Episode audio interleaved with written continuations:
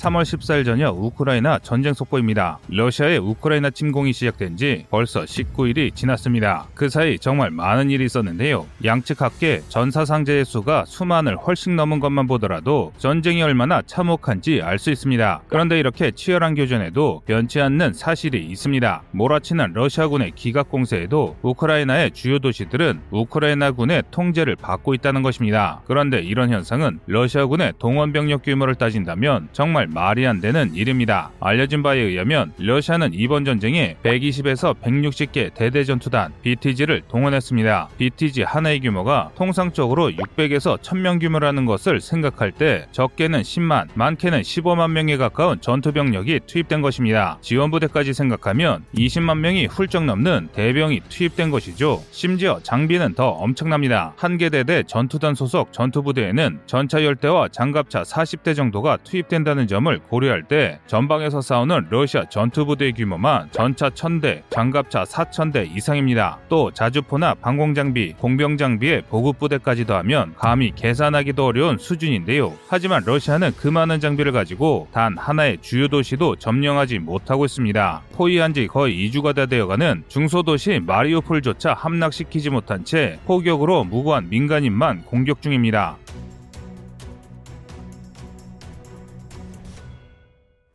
물론 러시아라고 이러고 싶어서 이러는 것은 아닙니다. 전쟁 첫 주가 지났을 무렵부터 우회와 기갑 돌파를 통한 야심찬 전격전을 시도했는데요. 지도상으로 보면 이렇습니다. 이를 분석하면 다음과 같은데요. 먼저 북서부 전선에서 일부 부대가 부조바 등지에서 지토미르로 진격해 우크라이나 서부군을 지토미르 근방에서 견제하고 주력이 이르핀을 통해 키이오를 공격합니다. 이렇게 우크라이나군에 발을 묶어둔다면 호레니치에서 출발한 기갑 부대가 바실키프를 지나 우크라인카를 점령할 수 있는 길이 열립니다. 이를 통해 서방과 키이우의 연결을 완전히 차단할 수 있게 되는데요. 그와 동시에 체르니히우를 우회한 대대전투단과 수미를 우회한 대대전투단이 브로바리에 합류, 키이우 동안을 점령하면 키이우 중심부를 완전히 고립시켜 젤렌스키의 항복을 받아내는 것이 가능해집니다. 이 작전은 처음에는 꽤 가능성이 높아 보였습니다. 3월 11일 전후로 러시아군이 키이우를 반포위하는데 성공했을 정도인데요. 게다가 키이우로부터 상당히 상당히 멀리 떨어진 우크라 북동부 수미에서 출발한 러시아 기갑부대가 브로바리에 합류했습니다. 이렇게만 보면 러시아의 확정적인 승리가 머지않아 보이는데요. 하지만 현실은 전혀 그렇지 않습니다. 오히려 굉장히 위태로운 상황입니다. 각 부대의 이동 거리를 보면 왜 그런지 명확하게 알 수 있습니다. 지도상의 진격로의 거리는 다음과 같은데요. 체르니유 축선의 러시아군은 후방에 체르니유를 수비하는 우크라이나 1전차 여단을 남겨둔 채 무려 110km를 전진해왔습니다. 110km 나면 남산타워에서 세종시까지의 직선거리입니다. 그 사이 마을의 민병대나 인근을 지키는 우크라이나 수비대는 그대로 놓아둔 채 키우로 직진을 한 것인데요. 당연히 후속하는 보급부대가 우크라이나군에게 무참하게 쓸려나가고 있습니다. 보시는 바와 같이 교량전차나 전자전차량 같은 후방부대의 핵심 장비들이 우크라이나군에게 노획되고 있으며 심지어 밥차까지 털리고 있습니다. 그런데 문제는 이게 끝이 아닙니다. 그나마 진격거리가 짧은 호레니치 바시 킬프 선조차 진격거리가 25km라는 것이죠. 이는 남산타워에서 인천까지 거리며 그 사이 엄청난 시가지가 있습니다. 당연히 쉽게 뚫을 수 있을 리가 없습니다. 주공인 북서부는 더합니다. 우크라이나 국경 도시인 프리파야티와 체르노빌을 기준으로 보급선의 길이가 100km에 달하고 후방인 벨라루스 마자르를 기준으로 할 경우 그 길이가 175km로 늘어납니다. 이에 더해 수미에서 억지로 우회한 기갑부대 상황은 말할 것도 없습니다. 더 쉽게 말해 그냥 답이 없습니다. 만약 이 상황에서 우크라 서부군과 국제군단이 바실키프로 향하는 러시아군을 치고 우크라 동부군이 브로바리로 진격한 러시아군의 진로를 막으면 역선멸까지 당할 상황이기 때문인데요. 그럴 조짐도 보이고 있습니다. 남부전선 자포리자 인근 바실리카에서 러시아군이 대피하면서 우크라이나 남부와 동부군에 여유가 생겨나고 있기 때문입니다. 내일이면 두 나라의 전장 상황이 많이 바뀔 듯한데요. 더욱 자세한 내용은 내일 오전 속보로 전해드리겠습니다. 이상 꺼리투브였습니다.